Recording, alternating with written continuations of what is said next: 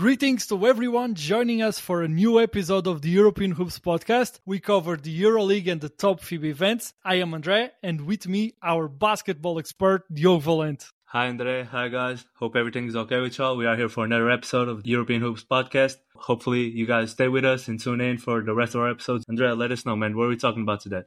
We bring you another mini episode today, recapping the round five day two. We will go over all the four games, and uh, we start with the game that took place in Lithuania between Žalgiris and Valencia Basket. Diogo, Valencia's for real, is aren't they? oh, for sure, man. I mean, they are looking they are looking dominant. I mean, that defense is crazy. Chris Jones and Jovic uh, leading the team, leading the offense, and facilitating it for everybody else. I mean, this team is so well balanced. They are certainly proving me wrong, and I think proving everybody wrong because if anybody says that they were expecting this type of production from Valencia, uh, I'm sorry, but I'm gonna have to call you a liar because I don't think nobody saw this coming. Like they, they're really playing at a, at a high level. Their defense is legit, and they have been they have been showing that for for these five games. So uh, they are certainly surprising me, and I love to be proven wrong in in situations like this, of course. So uh, I'm very happy to see them playing at this level. Uh, as far as Žalgiris, I think it's the same thing uh, as we talked about in the predictions. Uh, obviously, they're going to be competitive, and especially at home, but they just need to to be more talented to to be in a position to to actually be consistent and, and to get some wins to, to be in a playoff position or even a play in. They, they just need more talent. I, I don't think what they have is enough. Even though, of course, like I said, they're going to be competitive, they're going to win some games, but it's going to be hard to keep this in a consistent basis. Yeah, for Žalgiris, they need uh, another guy, uh, probably a wing player, and probably a guy that will be their number two player. They have Keenan Evans and Roland Šmits that are both high level players. They bring it uh, basically every game, and they are able to perform and to do their part. But they need someone that uh, will be able to consistently. They have players that uh, at times will do it, but they need someone that will be constantly able to, to perform and to bring that offensive uh, output that uh, Žalgiris really needs from them. Uh, if they are on the market and they are able to find uh, someone like that, certainly it will help them uh, considerably to, to be more competitive as the as the, the season goes. For Žalgiris, still uh, a word for Giedraitis, the, the youngster that is starting to show the, the ability to to be a, a good EuroLeague player. I think we have here another talent that will be raising and performing at a, at a very good level in the, the EuroLeague moving forward. He started this game and just his ability to get into his pull-up shot and to create offensively, it's um, are very good indicators for him as a player moving forward and for what he can do. The, he had a good game uh, as a starter. He didn't came back to the game and played that much uh, on this game, but very good indications by by the youngster and someone to keep an eye out for the future. But for Žalgiris, it, it comes down to that. They need uh, someone to consistently provide the, them more offensive and to, to be able to be another guy alongside Evans and uh, Šmits that uh, that can help them to game after game be more competitive. For Valencia, on the other hand, like the way that they are playing defense, it's basically unmatched, and they might be the best defense of the competition so far. I know, I know. Real Madrid is there, Will Tavares is there, and they, they are just they are Real Madrid size and uh, across all the positions, and uh, having Walter Tavares in the um, at the center position makes it very hard for uh, for teams to, to score against Real Madrid. They can really be impactful on that end of the court. But uh, the strategy that Mumbrú has implemented with these pieces uh, just makes them uh, a very hard team to compete against, and they really are able to slow down teams. And the three you mentioned, uh, Chris Jones and Jovic as the maestros of this offense, and they are and they are playing at a very good level. I I'm really fascinated with uh, Damien Inglis uh, Semi Ojeleye, and Brandon Davies. This trio in the small forward, forward, and center position, they really perf- play very well. They they are unselfish and uh, they have the size, the strength to to really give trouble to the other to the other teams. And the way that uh, they are moving, the way that they are sharing the ball, and just finding the the open uh, man. And in this game, Nathan Reuvers, he he was able to have a very good game offensively for them. He was very efficient because he was getting open shots and he was making them. And uh, when a team is playing at the level that Valencia is playing, and just finding easy baskets while performing defensively at the level that they are they are doing, they certainly will be a very competitive team. I still think that they might be somewhat short in terms of depth of talent, and uh, with injuries, they probably can be facing some hard runs ahead. But for now, just enjoy the moment and the, the way that they are playing. And uh, Valencia has been probably the surprise of the competition, or one of the surprises of the competitions, because next we will be talking about Virtus, and they are up there for sure. But um, yeah. Valencia is uh, playing at a very, very, very high level and winning by 15 points on the road in uh, in Kaunas, it's it's a hard a hard feat to achieve, and they just did it, and there wasn't much contest about them being the the top team and the dominant team of this game. So let's let's move on and let's talk about Virtus that uh, again got another very important win this time on the road against Asvel, a duel of Italian coaches. We spoke yesterday about Gianmarco Pozzecco joining Asvel and being their head coach moving forward in the this edition of the EuroLeague. Diogo, what were the keys of uh, this game between Asvel and Virtus? Well, I mean, for Asvel, I think we saw some flashes here and there uh, of what they can do. Uh, they had a pretty good offensive game, and uh, hopefully Pozzecco, like we talked about uh, earlier, um, he can turn this around and, and, have them play good and energetic basketball. But uh, on the other end, I, I mean, Shengelia keeps on his early MVP campaign. he's just playing at such a high level.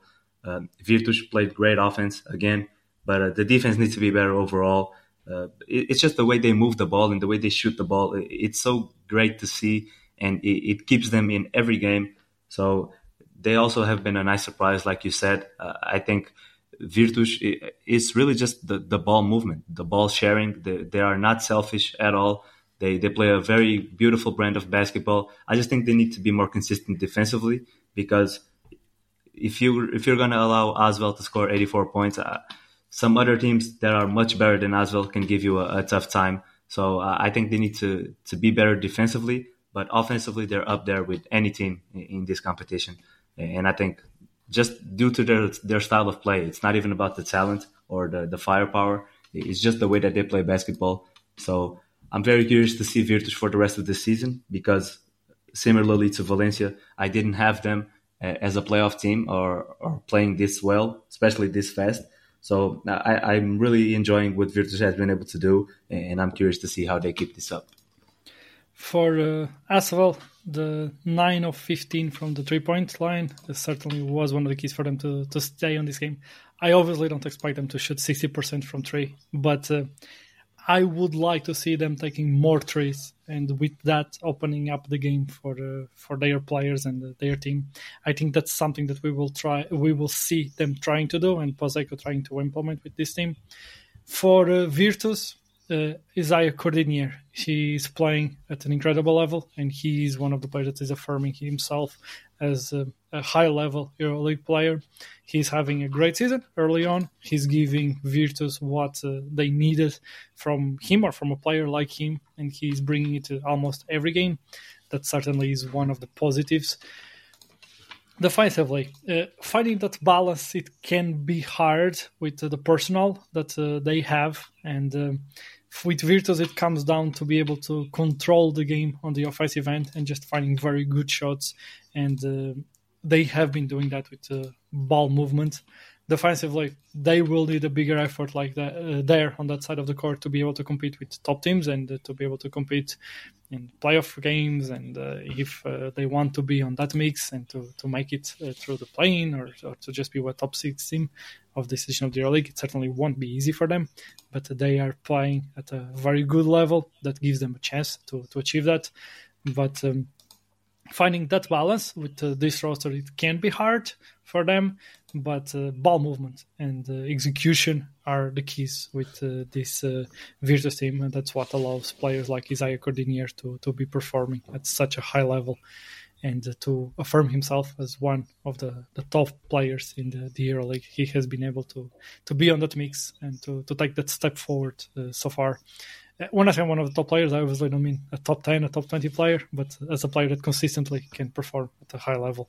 And uh, that's one of the things that uh, this Virtus way of playing has been allowing during the this early stages of the, the EuroLeague.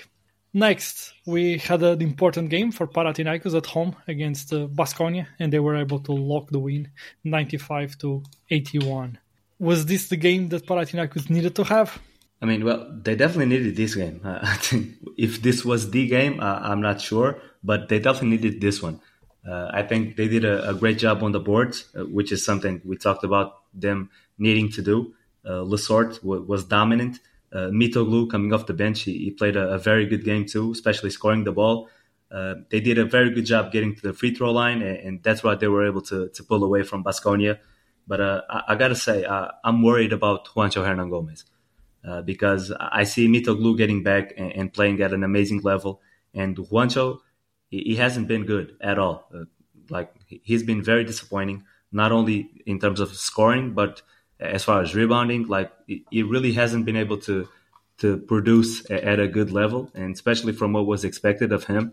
So I'm worried that Mitoglou might take his spot, and maybe that's a good thing for Panathinaikos because Mitoglou is a very good player, and he's shown that he has the ability to be that power forward for them, uh, which is something they lack in terms of size. Because we discussed whether Juancho should be at the four, at the three, but I think he needs to really get on his hay game because if not, then Mitoglou might take that spot. He's been playing at a very high level, and uh, I think the guards did their job, and Basconia didn't really have a chance.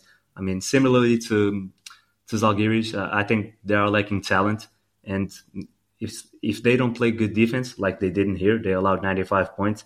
They, they just don't have enough talent offensively to keep up with these teams. So uh, I definitely think this is going to be a tough season overall for Basconia and now they're having some injuries too. So it's just a tough situation they're in, and, and it's not gonna it's not gonna get better anytime soon unless some things changes. We know that the big man department for Basconia is one of the positions that uh, they can struggle with, and that was the case on this game. The uh, big men were able to, to dominate this game. Basconia came into this game with only nine players and they played eight, uh, an eight man rotation, and uh, they just didn't had enough to, to be competitive on the, this matchup against Panathinaikos. Mitoglou was a player that was very excited about heading to this season, and he's showing why, and he has the ability to be a high level player in the EuroLeague. But uh, like I said, Juancho uh, just isn't finding ways to impact the game, and uh, this Panathinaikos team needs him to, to do so and to, to be able to impact the game at a, at a high level. If Panathinaikos were to be um, a contender, we will need to have Juancho playing at uh, as a top five, as a top ten, very, at very least player in the EuroLeague. You guys probably have heard that in some podcasts. it was in ours. now, but uh, jokes aside, um, not only Juancho needs to assert himself into the game and to, to perform at a very high level, the Panathinaikos needs to put him into positions to do so. And he ended this game with five shots, and uh, probably that's uh, not the way to go about it. He needs to step up, and Panathinaikos needs to be able to to to find him. And in some ways, and when they win, everything is fine. But in some ways, they they have been somewhat dysfunctional in the way that they approach the game and the way that they play the game, and that's something that they can improve to to be able to have more consistency from their top players their big man stepping up and uh, in a game that uh, they needed to be dominant was key for this victory and for the way that uh, they won the game. They out rebounded Basconia 42 to 32, and uh, that was clearly a place where they could have the advantage. And at times, Panathinaikos have been struggling on the that uh, front, and in this game, they took care of businesses, and because of that, they were able to to lock this important win for them. But um, moving forward and playing against the top teams and against stronger teams, I think that uh, Panathinaikos needs to to be playing better as a whole and just making the game easier for their top players and namely Juancho that uh, is struggling to, to find himself. And I think he has the talent and the, the ability to to be um, to be a high level player in the EuroLeague. He just needs to step up, and the team needs to, to be able to find him in uh, better positions. But let's move to to the last game of the this round five, and um, this was a, a, very very important game for Fenerbahce because Bayern is not an easy team to play against. Bayern is a very uh, competitive team, and Fenerbahce going on the road and after initially and early uh, some struggles by Fenerbahce going and winning this game 67 to 76 was certainly very important for them is Fenerbahce trying, starting to find uh, something and uh, starting to be more consistent and uh, elevating themselves to the top uh, five, top six team that we think that they can be. They've been they've been playing pretty good as of lately. Um, we had those two games last week where Nick Calada stepped up and, and, helped that team perform at a at a very high level. This week he he wasn't great, but there were other players stepping up and, and playing very good. I mean, Wilbekin has been playing at a pretty decent level. And with Yamadar Madar out, Kaladic not having a great game, and Tyler Dorsey just coming back from injury, uh, I think Wilbekin played a, a, very good game here and was very important for this Fenerbahce win. Uh, I just think that in a matchup like this, uh, like this Bayern versus Fenerbahce, um, the wings are so important because Bayern, similarly to Panathinaikos, is one of those teams that plays those three three guard lineups, and they are very small in the backcourt. And I think against a team like Fenerbahce that have those big, big wings with Nigel Hayes Davis, with Sean Pierre, even Guduric. They have guys with size on the wing, so it's a pretty tough matchup here. And Bayern has been shooting the ball from three very poorly, and I believe that they are a good team. But for them to compete with the top dogs like Fenerbahce, Real Madrid, Barcelona, all of those teams, I think they need to be uh, shooting the ball at an elite level because if not, I believe their chances are kind of limited against those teams, and, I feel like that has been the issue for them. But uh, obviously, they are a good team, and, they they still have a lot of season left to to get some of these important wins. But uh, here, I, I, definitely think it was the, the three point shooting for them that didn't go right, and I think that was the biggest problem in this game. Yeah, and adding to that, we spoke about how powerful the front court of um, of Bayern can be, but uh, on this game they got uh, out rebounded by by Fenerbahce in a better. T- but it for me it was mostly a better team effort by Fenerbahce in this game. They yes. were able to, to assert themselves and to, to be able to to dominate the, the wing game, the, the front court game, and uh, I think that Fenerbahce is a more consistent and more talented, uh, a deeper team than Bayern is right now and uh, I think that that showed on that game. This was a game where Fenerbahce came in with a good game plan, was able to execute it, and just uh, show that uh, they are at this moment the Bayern team between them and Bayern. It doesn't always happen like that, but um, that's the, that was the way that uh, Fenerbahce went about this game and was able to dominate this game. Very well to end this episode, let's uh, take a look at the EuroLeague standings and uh, let's look into some of the, the surprises and debate uh, quickly. The surprises just give our takes on the, the, way that the teams are performing. Real Madrid being number one, I don't think there is any surprise here. We both have the, had them as the top contender, and they are just showing why. They have five wins and uh, zero losses. Barcelona being number two, I think there's a little bit of a surprise here, and uh, you can yes. just add to it. For me, it's the way that they were able to come off the bat uh, at a very consistent way, the way that they are being able to punch back in games and the, the level of defense that they are playing. Yeah, I think uh, we both didn't expect them to play this good, this fast, and they've been showing a, a very high level of basketball, and uh, the pieces seem to connect uh, very well. So it's been pretty exciting to watch Barcelona play for sure. Yeah, Barcelona has been a very, very good team, and they are one of the top contenders at this moment of the EuroLeague because of the way that they are playing.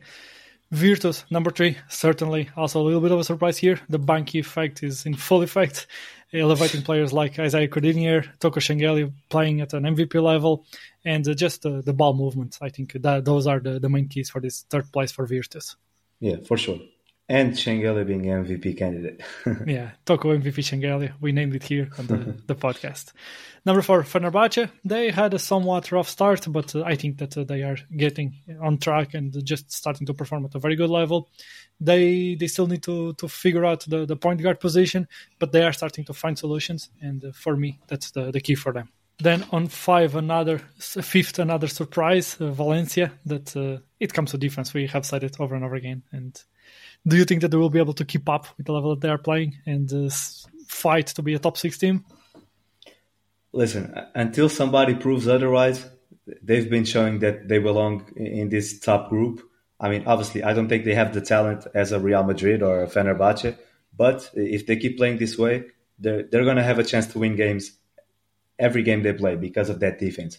So unless teams start figuring them out, which they haven't so far, I mean that defense is elite, and we can't think that this is a fluke uh, because they've been doing it for five games now.